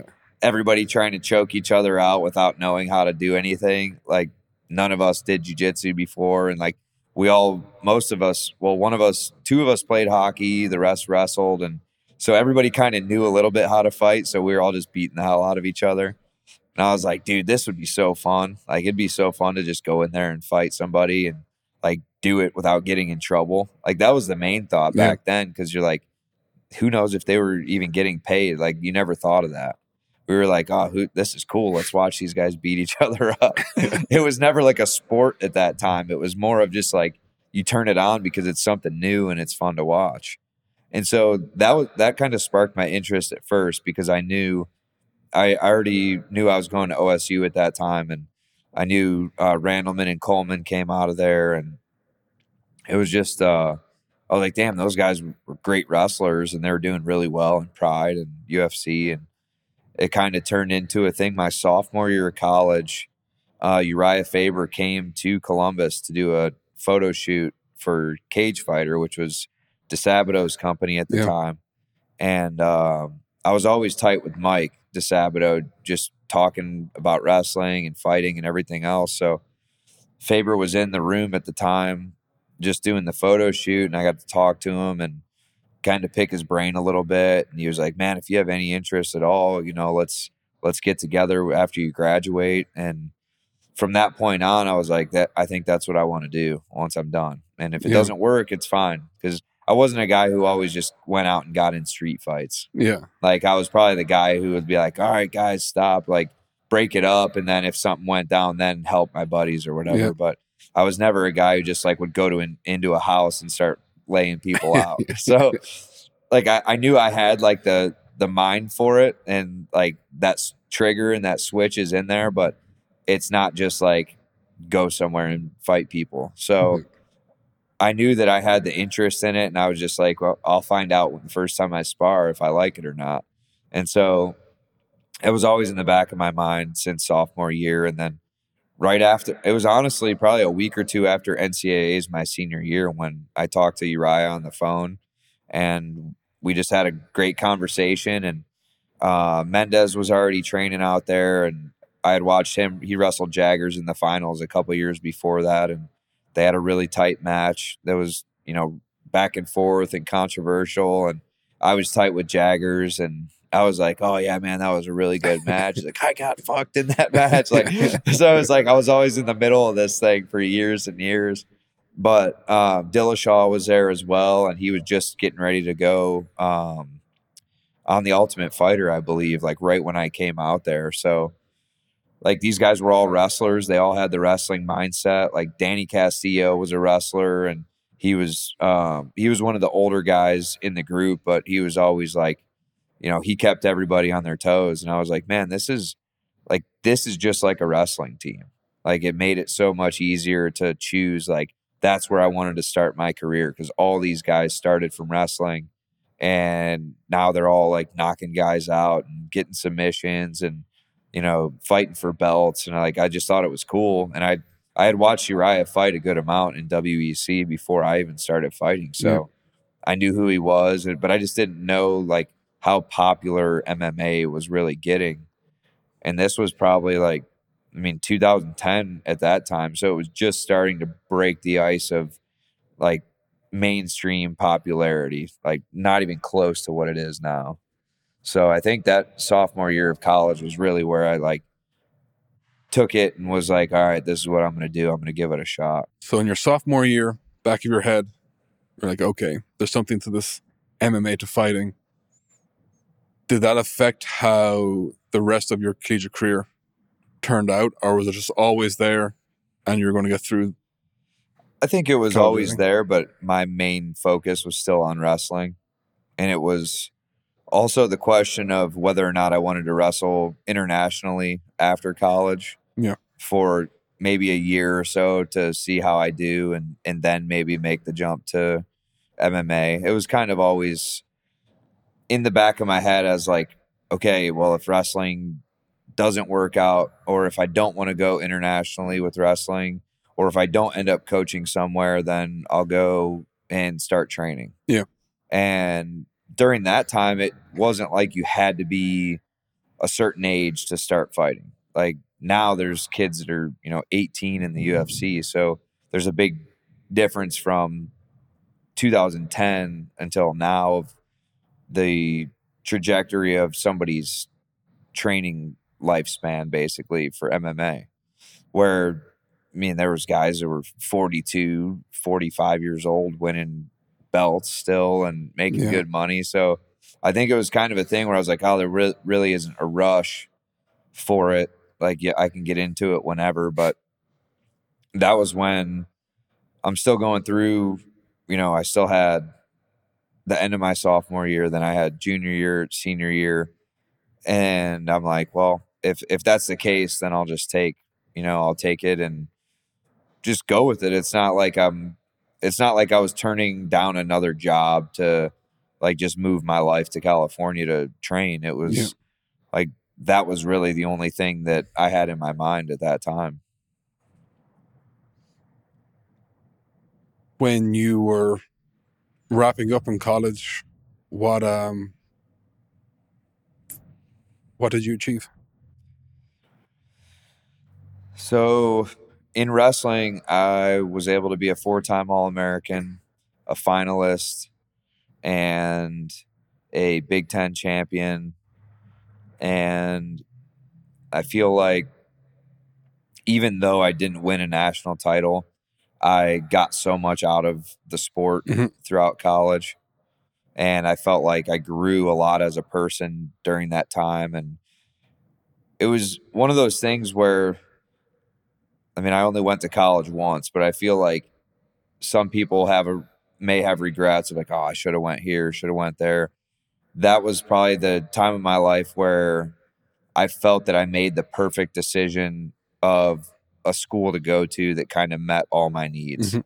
And so that, that was at the end of when it was all said and done, I didn't win what I wanted to win, which was a national title or multiple national titles.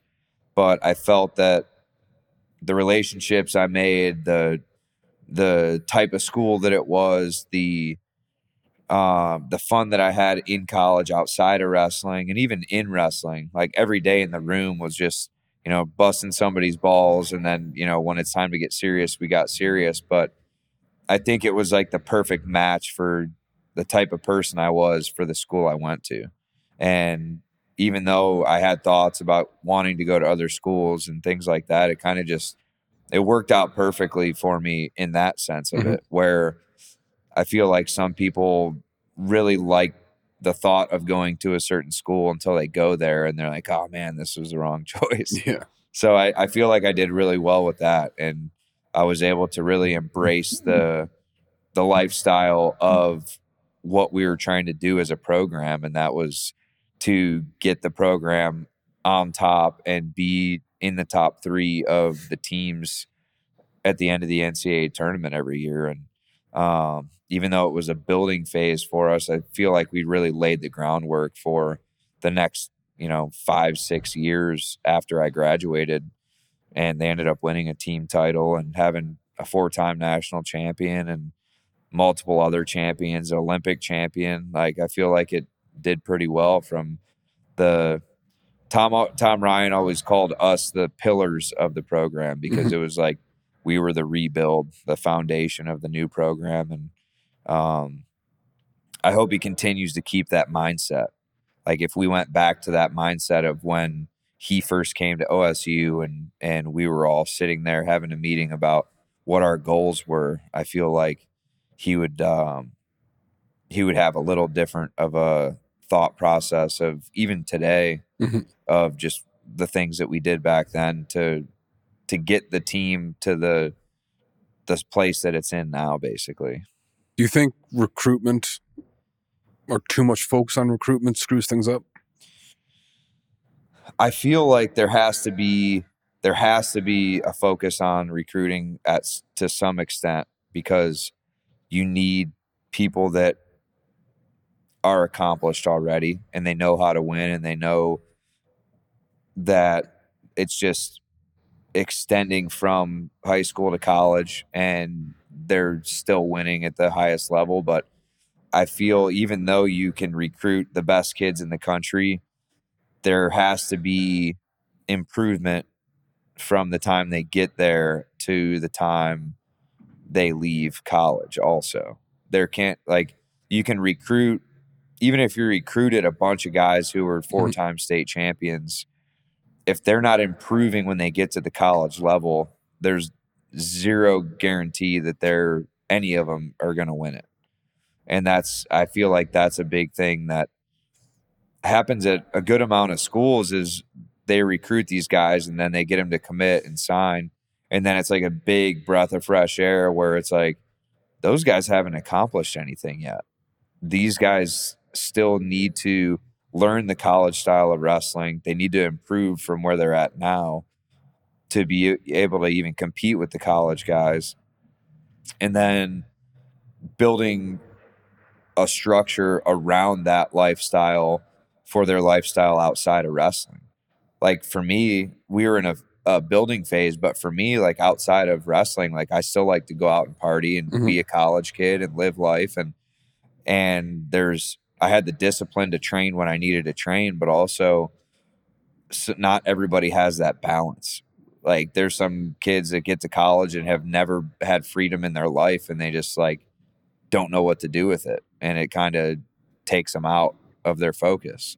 And so I think there's so many aspects to having a great team and it isn't just recruiting the best guys out of high school it's it's improving their lives you know psychologically and physically once they get to college. I i feel like that's a that's a huge thing that i learned from my time in college. I feel like i'm pretty mentally strong Mhm. and i can kind of do a lot of things for myself. And um you know there was times where i went to the sports psychologist on campus just to talk and kind of figure things out. Like if you're going through a slump in matches or you're not winning the big matches that you want to win and you need you need to have all of that in your palm if you're a D1 athlete and i think it's not really it's not really something that was like hey here's all the things you have available to you to use and especially now with all the mental health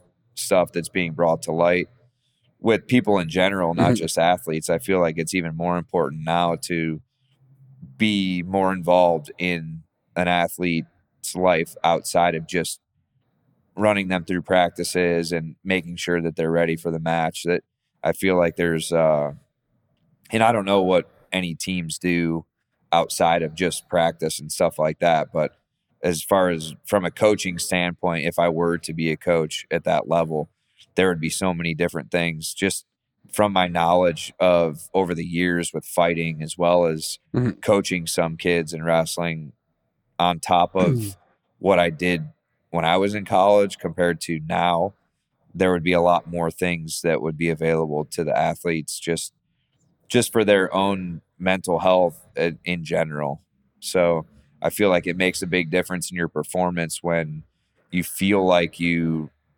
don't have all this weight.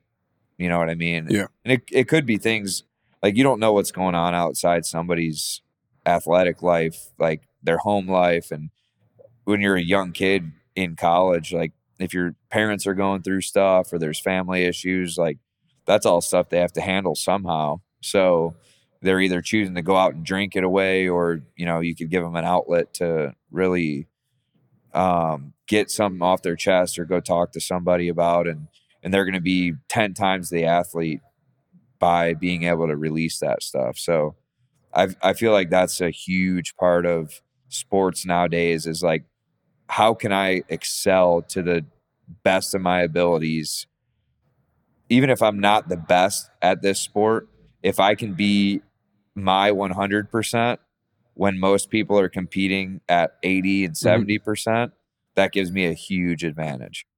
And I feel like that's, I mean, just in sports in general, outside, even outside of college, but I feel like if there, if you can be a good recruiter, that's one thing, but recruiting is just ve- the very small percent of percent of getting somebody to the school. Once you get them to the school, then that's when everything else comes into play. Culture and community plays a huge part. A huge part. Because you want to make them feel like they're involved. You want to mm-hmm. make it feel like a family. But also, with a family, people call you out on your bullshit. They don't yeah. just let you do what you want. So you, there's a lot that goes into that. And I feel like kind of the the tough love aspect of it has kind of gone away with like this new type of culture that we're in now. And i feel like that needs to stick around for like really building people to be good humans outside of sports and outside of school. And i think that's a big you know the family the community and like the camaraderie of a team that's all things that we had when i was in school that made it great made mm-hmm. it what it is. And i feel like once you get away from that and you kind of just focus on being a promoter and recruiter and you're not focusing on what you have here and that's I think that's why a lot of guys just don't improve like they could is because there's too much focus on the next group or the next wave. And like you got you got guys right here that can win. Yeah. You you have to you got to feed what you have here first. But I mean it's there's so many different ways to yeah. do it. You see all different types of coaches in all sports, um, different ways they coach and ways they get their point across and some work really well some work okay and you know some don't always work but i mean that's i guess that's why there's levels to doing it did you feel a responsibility not just for you but for your training partners that you had to turn up even on the days you didn't want to you had an obligation to them? A hundred percent. Uh, my dad has actually tried to fight some of the coaches in college because of me wrestling injured and you know there was other guys on my team that if they had an injury or didn't feel good or something that oh we're not going to wrestle this duel tonight. You know we'll sit you tonight so you can wrestle next one. And you know i wrestled almost every match that we ever had regardless of injury or not and um there was one time it was funny because Tommy Rollins is like, dude, I thought your dad was going to kill Tom. and he literally, it was at Michigan State. It was just a dual meet. And my dad called Tom and said, hey, is he going to wrestle? I know he has stitches in his eye because I was wrestling in the room and had, you know, a big gash and they had to stitch me up. And it's like, oh, 100%, he's going to wrestle. And like we went, we planned on wrestling and I made weight and everything for the dual meet at Michigan State. My dad was like, he was like, I'm driving five hours just to come watch me wrestle one match, fucking seven minute match.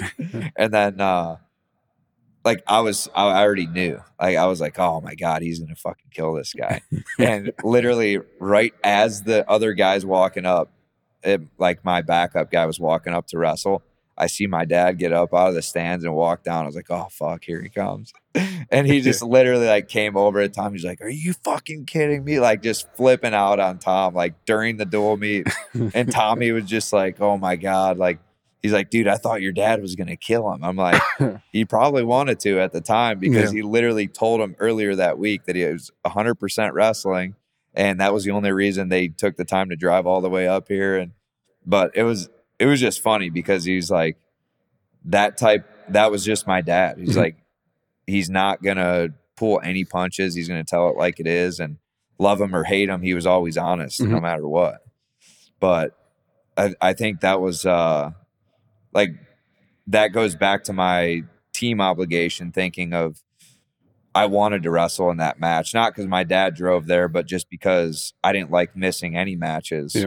And there was a lot of times where I was injured with my uh, meniscus and wrestled through a lot of stuff and and just injuries in general. And I mean, there were times where I was sick wrestling, and I mean, a lot of people don't want to test their record just you know if they don't feel 100% but you're never going to always feel 100% so that was always my thought like i should be able to beat this guy on my worst day which is what training is. It's not preparing you to be the best in the best day. It's exactly preparing to be on the worst. yeah Um, all right, let me circle back in and ask you some hard questions. okay What's it? Uh, what have you felt is different training here compared to other things? Compared to where you used to train, do you notice any differences in what we do compared to other ways you used to train?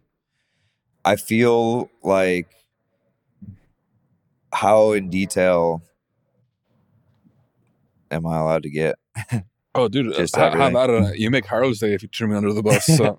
Well, I was gonna say the main thing that I really notice is the amount of volume that we do and how it's it's structured and implemented and programmed each week has and obviously it's a noticeable difference because my strength has gone up just from the first test to the test we did a couple weeks ago of there's so much going on like internally from each each workout that we do so each exercise basically.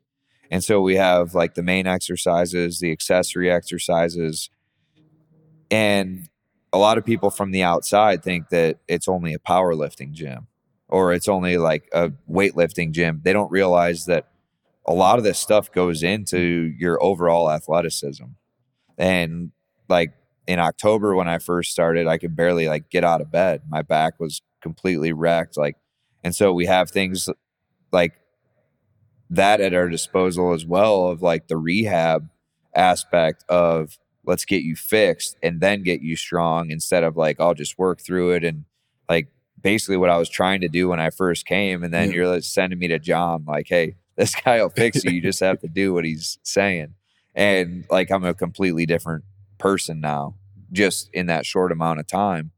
And it's nothing short of just having a program and a structure and like the numbers are there. Like we Mhm. even talk about it with wearing the strap on top of having the app with the numbers and following everything as we go is like it's the statistics are there that it works. And even even out of the numbers like even in practice like when i go and train or do whatever like i feel a huge difference in just my ability of my body at 36 years old just from the last few months of training and like my joints do my joints feel better my body feels better i still i feel like that strength is coming back from when i was younger when i really just felt stronger than everybody else that i grabbed Mhm.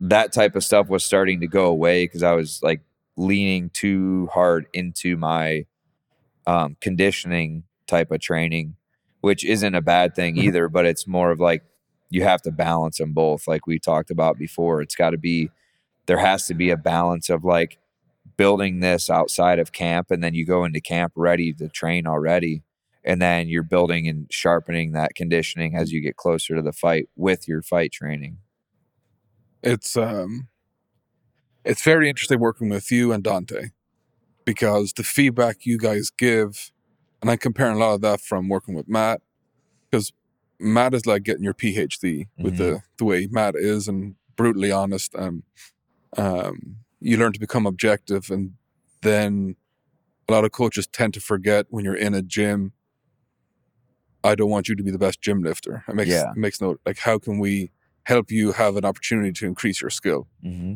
And hopefully what you're seeing it's not just results, but it's not very complicated. yeah It's trying to give you organization and hopefully trying to educate you. Because the more educated you become in the system, the better feedback you can give to me and the whole feedback loop comes in.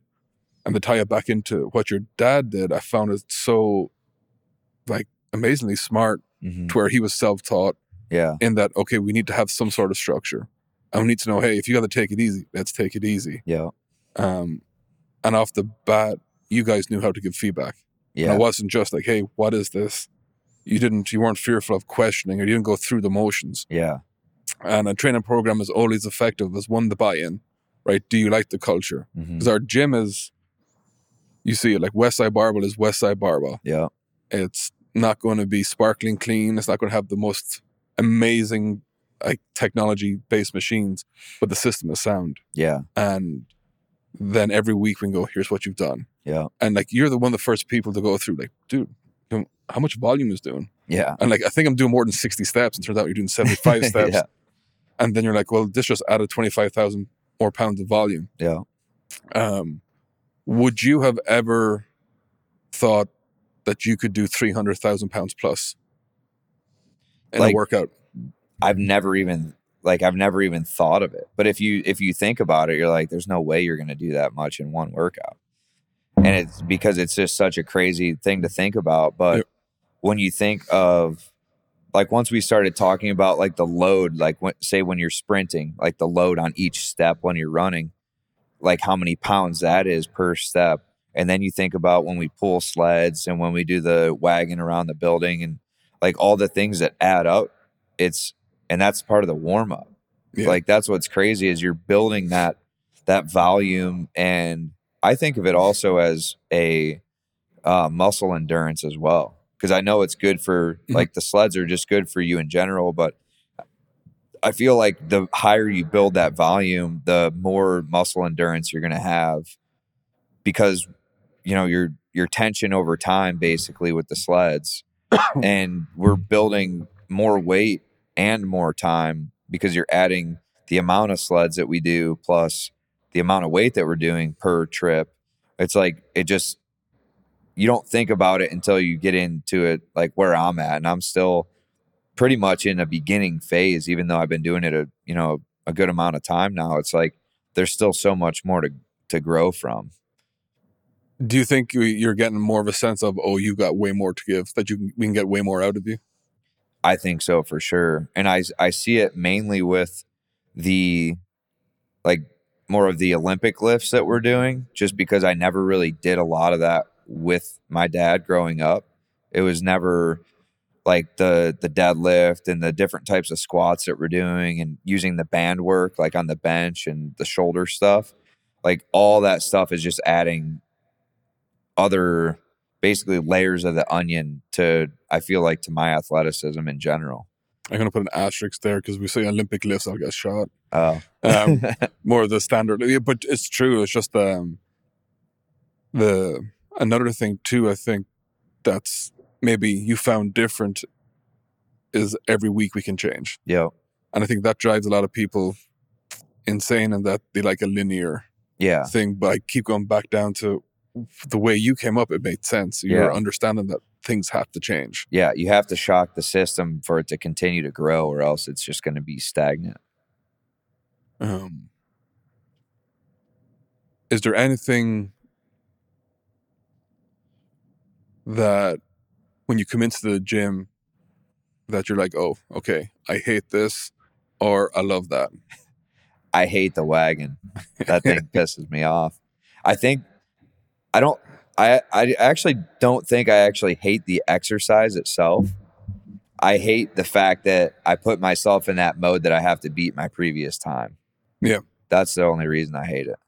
Because if it wasn't for time, I wouldn't even care about it. I'd be like, oh, damn, we got to do this again. But knowing that what my first time was and what the time was after for the last testing, and like every time we do it, and sometimes we do it where it's different weight. So the time's going to be different anyway. But still mentally, I'm like, man, I got to get the best time, especially when we have three or four guys in the gym that day.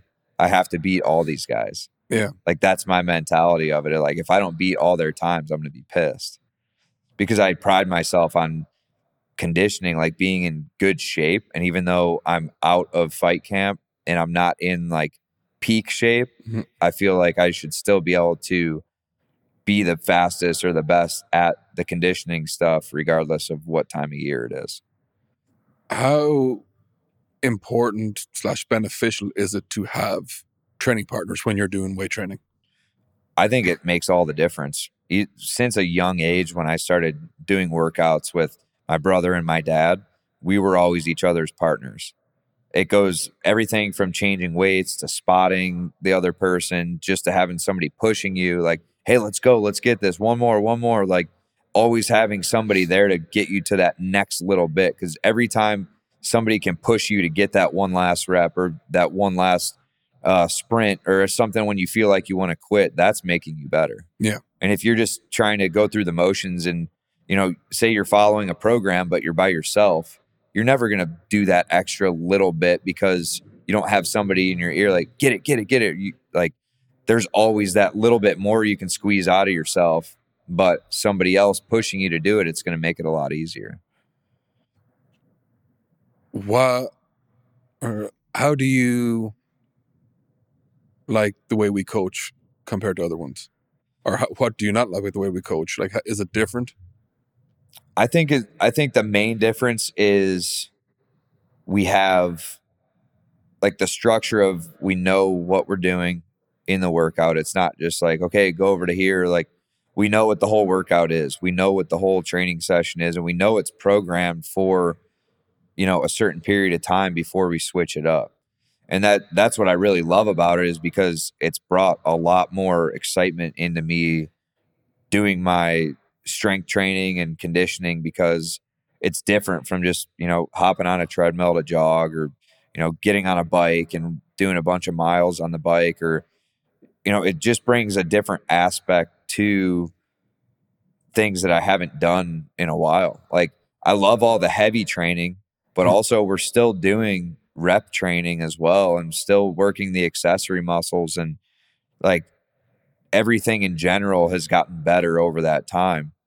Um, I can't really think of anything that I don't like that we do because everything to a certain extent has been newer. So it's been fun to train. Yeah. It's it's made it fun again. And like I've said it to a couple other people too, is like since I've started training here, I've had a lot more um enjoyment of my just athletic career in general. I'm excited too because our philosophy is we do all the hard work leading into training camp, and training camp is for a very specific purpose. Yeah. To me, all your strength conditioning, everything must be done before that. hmm Now, yes, there is scenarios where you might go have a fight, and then a week later, like, hey, I've got this opportunity. Like, cool. Well, we've done all the hard work, Yeah. and it's that hierarchy, right? Mhm. We just keep changing that hierarchy to give us the best possible outcome uh, for you to back to skill, because Yeah. skill trumps everything. Um, now, when you got two people of equal skill, having strength on your side is definitely going to Yeah. be a, a big factor in that. Um, anything else you want to touch on before we wrap up? I don't think so. I think we pretty much hit a good amount of it. Lance, I appreciate it. Thank you.